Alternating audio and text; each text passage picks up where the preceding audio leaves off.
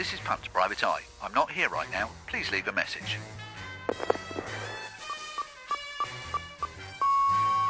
Punt, it's Tracy. Got a very curious one for you. Concerns an MP. Victor Grayson's the name. Yes, well, he vanished into thin air. See what you can do to find him, and Punt, look up your Lenin and look out for the monocled dandy.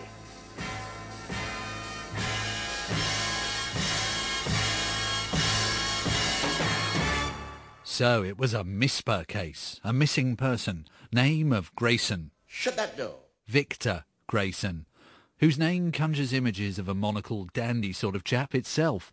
However, a quick bit of preliminary research tells me that he was actually the first independent socialist MP in Britain, but in 1920 he vanished, and the mystery of his disappearance is unsolved to this day. But when I looked up my Lenin, I find he said, to accept anything on trust is a grievous sin. Simple interpretation is obviously not enough. This is a major blow to my investigative technique, so I needed some expert advice. I opened my contact book and got ex-detective inspector Michael Fowler on the line. Hello. Steve Punt here. Hello, Steve. Good afternoon. Is that your real name? Uh, it is my real name, Hey, yes. brilliant. Yeah. Now that's a real detective. He even assumes I'd phoned him under an alias. Shall I tell you who I'm looking at? Yes. Well, he was an MP. His name was Victor Grayson. I don't know much about him so far. I know he disappeared in 1920. Okay. Um, if I was an officer looking at the background to this, I'd be thinking about where and when they were last seen. I'd be looking at what their associates are, where are the haunts. Does that person have any history of previously going missing? Do we have hand to any of that person's letters and the diary? And more importantly, with all this, there's any suspicious circumstances about the disappearance and does that person have enemies that would give us any indication why he should suddenly up sticks and disappear or want to disappear? Right, okay. And going back how far, do you think? I mean, the initial start is obviously when Victor went missing and when it was reported in newspapers. I head for the archives, but I can't find anything from 1920 or thereabouts, which seems a little odd. Was his disappearance not reported at the time? There are, however, reports from years later. This is from the 40s. The possible solution to the 24-year-old mystery of the disappearance of Victor Grayson. There are various versions of his disappearance. In one story it was stated he registered at an obscure London hotel, walked out and was never seen again. Note that down, London Hotel. Another rumour stated he perished on the bleak Pennine moors, not far from the scene of his extraordinary triumphs. Lost on the Pennine moors? Anywhere else? Uh, this chap, Normanton, who is an MP, claiming he died in Australia. Australia? He says he met people in Australia who told him where Grayson had died, and then it says his informants had offered to take him to look at Grayson's grave. Yes? But he had not been able to spare the time. Oh. The Holmfirth audience listened rather sadly to the announcement that Grayson was dead, for many of them had cherished the hope that someday they would hear once again the spellbinding eloquence. So that was 24 years later, and they still weren't sure if he was alive or not. Holmfirth is last of the summer wine country. And appropriately enough, the case is a bit foggy. If this was the scene of Victor's triumphs, I need to find out what these were and whether the locals could provide any clues to his mysterious fate. I ain't seen him for yonks. Have you seen him for yonks? No. Then I haven't been looking for him. But I am looking for him, and from Manchester I take an increasingly picturesque train ride through the Pennines towards Victor's old constituency. We will shortly be arriving at Huddersfield. Grayson would have known Huddersfield's fine Victorian railway station. I'm literally following in his footsteps. Well, almost. A PI on a case always needs some ready cash for jogging witnesses' memories, buying shots of bourbon or cups of tea off the trolley, whichever is more appropriate. If you've got any dates that you know things happened, My first stop was the local library, where a kindly librarian pointed me to what sounded like a solidly political journal. Quite a lot of copies of the Worker magazine. Quite a lot of left-wing magazines, and we've got minutes of meetings and. A whole archive of socialist propaganda. It was just like the BBC library. I'm joking. Joking. My first problem was to get to grips with the microfiche machine. When, it, when it's fully out, it can go very fast. Quite slowly. Will that take it forward in time, going to Um, the right? I think actually it's backwards because the beginning of it Oh, seemed to be. December. Uh, this is Saturday, July the 6th, 1907. Once I'd got the hang of time travel, Clarion Swimming Gala. I soon found our local hero all over the papers. Ah, here we go. July the 6th, 1907. Victor Grayson interviewed. In view of the impending by-election in the Colne Valley, the worker reporter called upon Mr Grayson, the Labour candidate, at the Queen Hotel. Our representative found Mr Grayson cheerfully wading through a pyramid of correspondence. This is proper journalism, isn't it?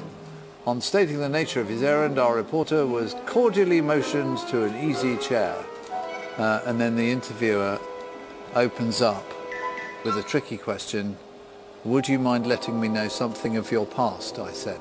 Yes, would you let me know something about it too? Oh, my past, he responded, smiling. Now look me full in the face and tell me if I resemble a sinister person with a past. A sinister person with a past. Who had been calling him that? And why? I was born in Liverpool of conventionally honest parents. I understand that in early life I occasioned great anxiety to my parents and cost them a pot of money. Needless to say, I've more than made up since for the deprivation of my childhood.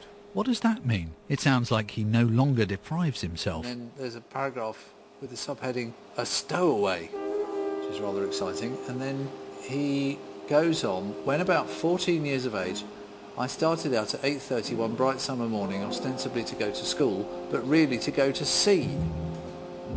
The full-rigged bark Ardende was sailing from Liverpool dock that morning for Coquimbo. Coquimbo? South America? I was dressed like a respectable schoolboy, but to my infinite joy, a handsome Italian sailor named Attilio Verona managed to get me into the forecastle, stuck me in a bunk and placed a long sea bag on top of me. Oh, one of those handsome sailors who'll happily stick a schoolboy under his sea bag. And then the ship leaves. I decided for the sea voyage, he says.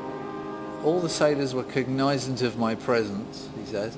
They were deliciously kind and genial, handing food into my bunk more frequently than my appetite demanded. So he stowed away in style. Then he says, um, but after a couple of days, four more stowaways were discovered, nearly starving in the hold. And then, uh, after much signalling, a schooner, the Eclipse from Dublin, was induced to take us on board, so all the stowaways have been kicked off, landing us finally at Tenby in South Wales. Meanwhile, my parents were wringing their hands, advertising and all sorts of things to discover my whereabouts. I bet they were.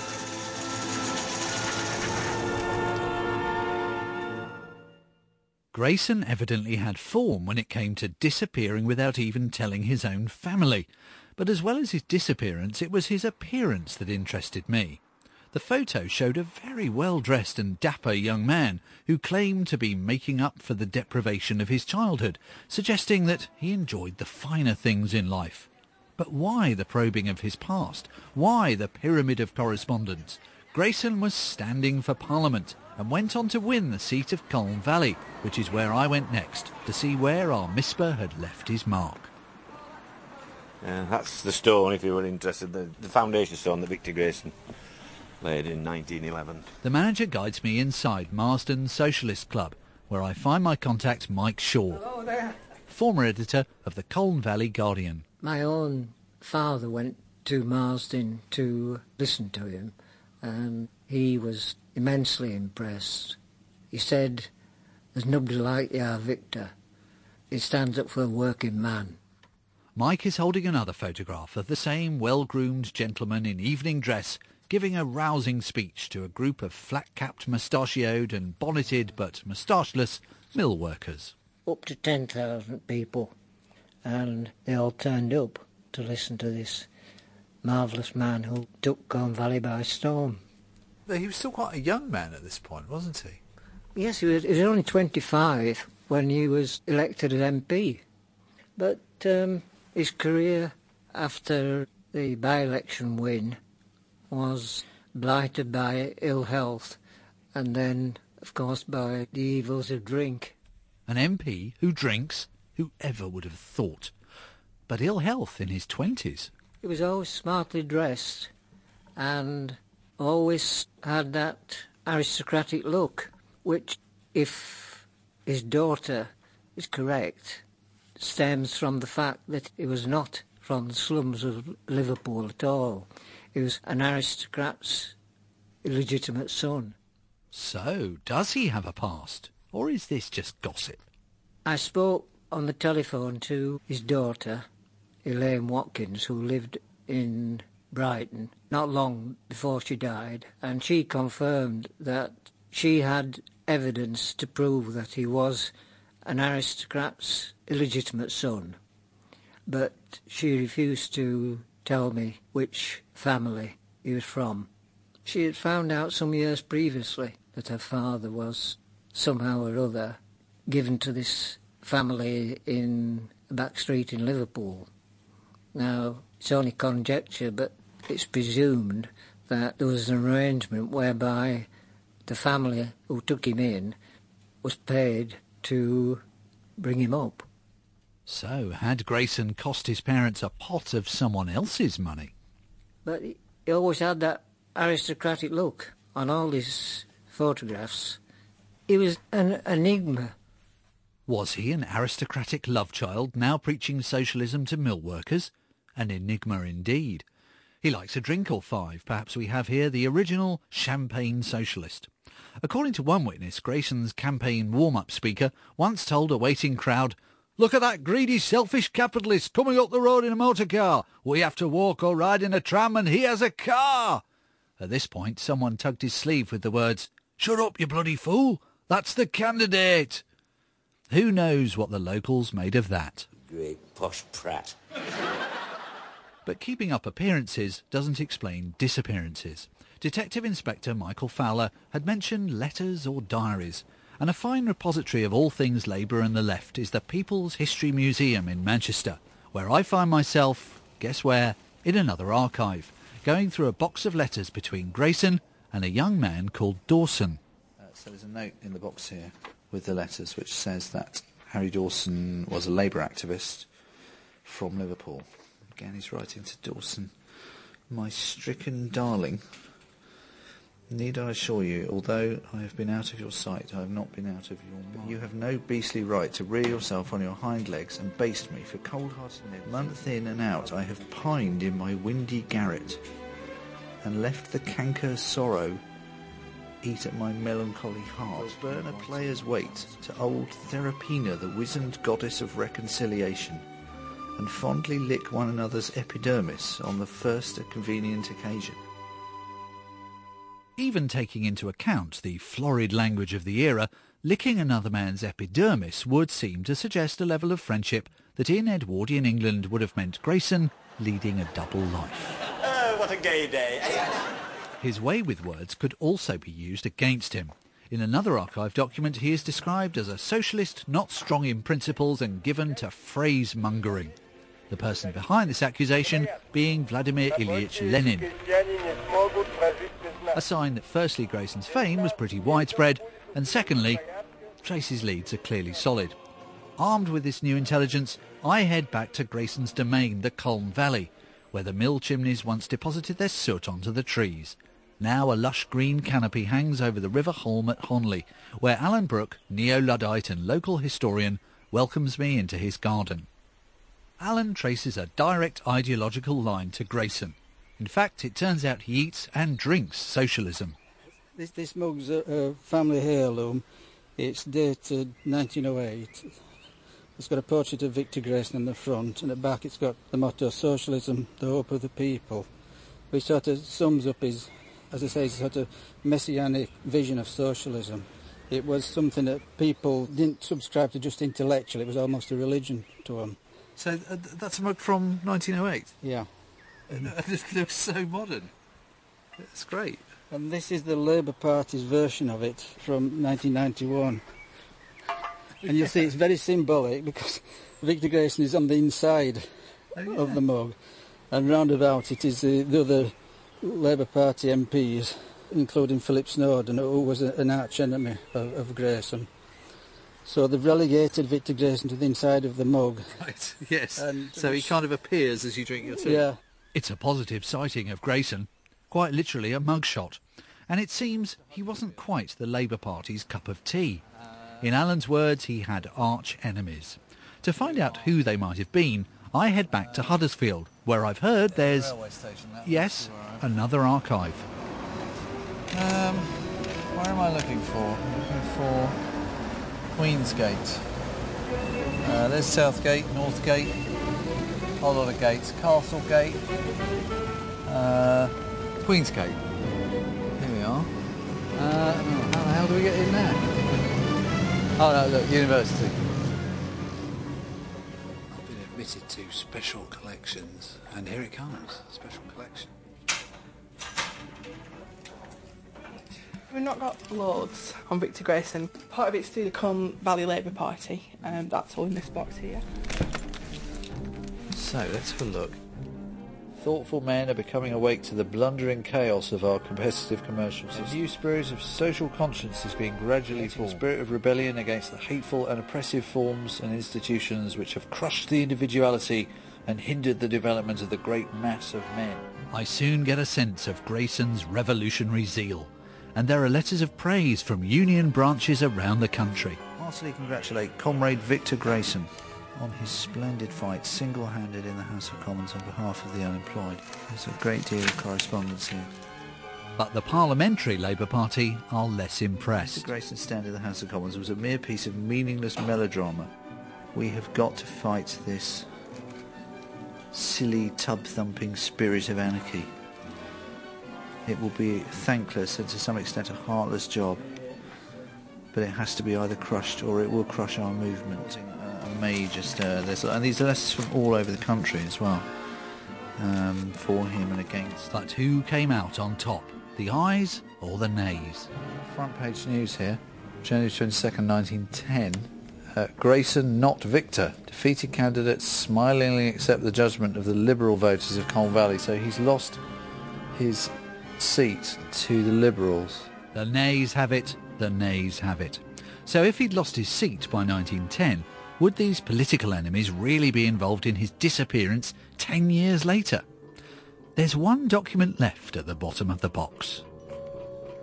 This is a letter to a newspaper, I think a local newspaper.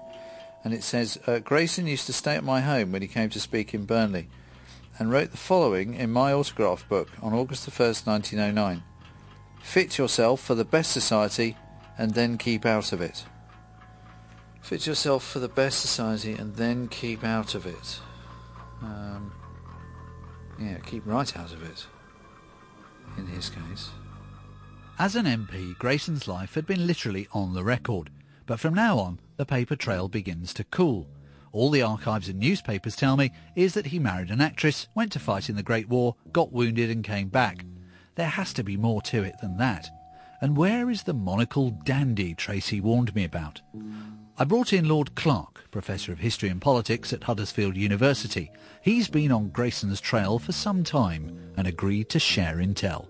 In the period after he left Parliament, right up until the end of World War One, he did seem to be in fairly dire financial straits.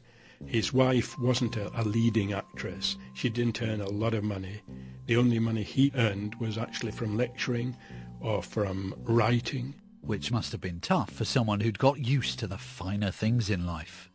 And then after the war, he suddenly turned up, living a life of luxury in a very posh flat in Bury Street in centre of London, just behind Fortnum Masons. He had a suite of rooms there, and he paid five guineas a week for it. That's without food, but we're not precisely sure what he was doing. It must have been something that paid well. I believe that if you think of the scene then, the end of World War One, But the British establishment were paranoid, absolutely paranoid about the Russian Revolution. They felt it could happen here immediately after World War One. What we're talking about is the emerging secret services. They didn't understand the politics of the left at the time. They probably still thought Grayson was well in there, and it wasn't a bad bet because he could have easily, you know, picked up the threads. So they used his contacts, they used his knowledge, and they paid him rather grandly for it. So our firebrand socialist may have turned into a useful asset for the security services. But through his actress wife, he was also well known in the demi-monde of showbiz London.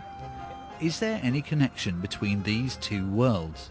And might it account for his mysterious fate? So I've arranged a rendezvous in a public place. In fact, there aren't many places more public than Leicester Square. And I'm on a bench in the middle of the square. I'm waiting for my contact, who goes by the somewhat disappointing code name, author Jonathan Pyle. At 12 sharp, I was to look for a man drinking a ginger ale. Now, I've just received a communication from my contact, and uh, he's waiting for me in a cafe. This just gets better and better.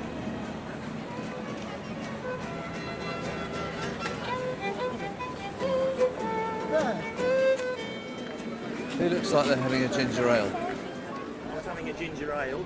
Aha! But I wasn't sure what came next. Would there now be an elaborate exchange of code words? So, I've got some documents. No, straight down to business. There's a chap called Maundy Gregory, who was this ex-failed theatrical impresario. Now, this chap was a bit like a cross between Ernst Stavros Blofeld and Liberace. There was a connection between the world of showbiz and the world of intelligence, and his name was Maundy Gregory. Very disarming, loads of money. If you wanted something fixed, he was the man to see. And unfortunately, Victor Grayson took umbrage at his activities because Maundy Gregory was one of the biggest honours traffickers. He would sell, if you wanted an OBE, if you wanted a knighthood or a peerage, he's the guy you would go to. And it would cost £40,000 or £10,000 for an OBE. 40 grand for a knighthood, that's a bargain. And it's quite opportune today. He was working for the Liberals and the Conservatives in the coalition, and he was raising millions of pounds of funds. And he was also working with Scotland Yard and MI5 to keep an eye on suspect people.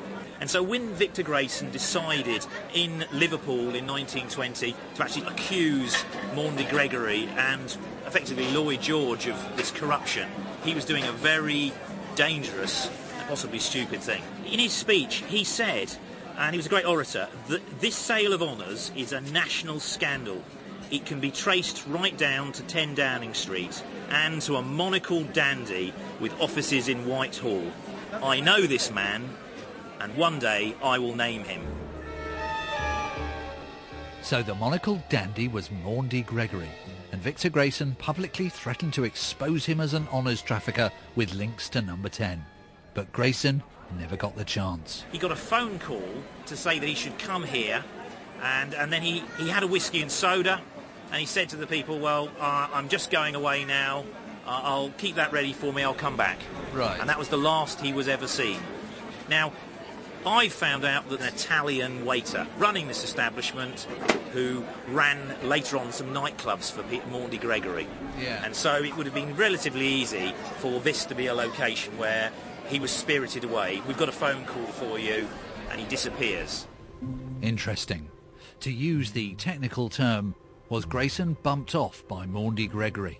His motive was obvious, but was it too obvious? Could some other arrangement have been agreed?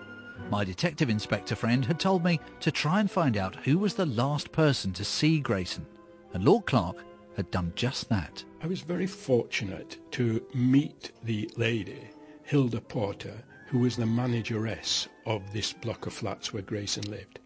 And she was the last person who we could verify the final sighting of Grayson. She said that two men came to Grayson's flat one morning, spent the day with him, and then early evening They came down the stairs, called a taxi. A little while later, Grayson came down with two large suitcases, said to her, I'm going to have to go away for a while, but I'll be in touch. And he went out of that door into the taxi with the two men, and we never had a verified sighting of him since, although there have been sightings of him. Yes, some people claim to have spotted him. Did he recognise you? I think he did. He sort of looked at me and then darted across the road as though he'd forgotten something. But did his mysterious visitors want Grayson to disappear, or did he want them to help him disappear? I think they'd spent the day talking about his future, had planned an alternative life for him, and he agreed this was probably the best way forward. Can't complain, he said. He's got his pension and a bit tucked away in a eunuch's trust. And I think the Secret Service must have realised two things. First, he wasn't as useful as they originally thought he was going to be. And secondly, he was involved in some pretty murky characters. He was involved with Maundy Gregory, who was later jailed for selling honours. Although Gregory was himself working for the security services. So who was watching who? And why? Grayson was also bisexual. And remember, in those days, homosexuality was a crime. And I suspect he may have been involved in that underworld in London of such people. And he may well have been blackmailing these people as well. And some of these people would have been high-up members of the British establishment. A British establishment that Grayson railed against and may even have been abandoned at birth by. As I reported to Tracy, Grayson seems to have always led two lives. He was the working class boy with the aristocratic bearing, the socialist come socialite. He fitted himself for the best circles, but found they were full of people who bought peerages. Did he spend the remainder of his life literally being another person? If Grayson was paid to keep quiet, then everybody got what they wanted. The government staved off a major scandal, Maundy Gregory kept his lucrative honours business, and Grayson finally got his one-way voyage to a new life, away from the establishment he so despised. We can probably never be sure, because a man so eloquent with language was never heard from again.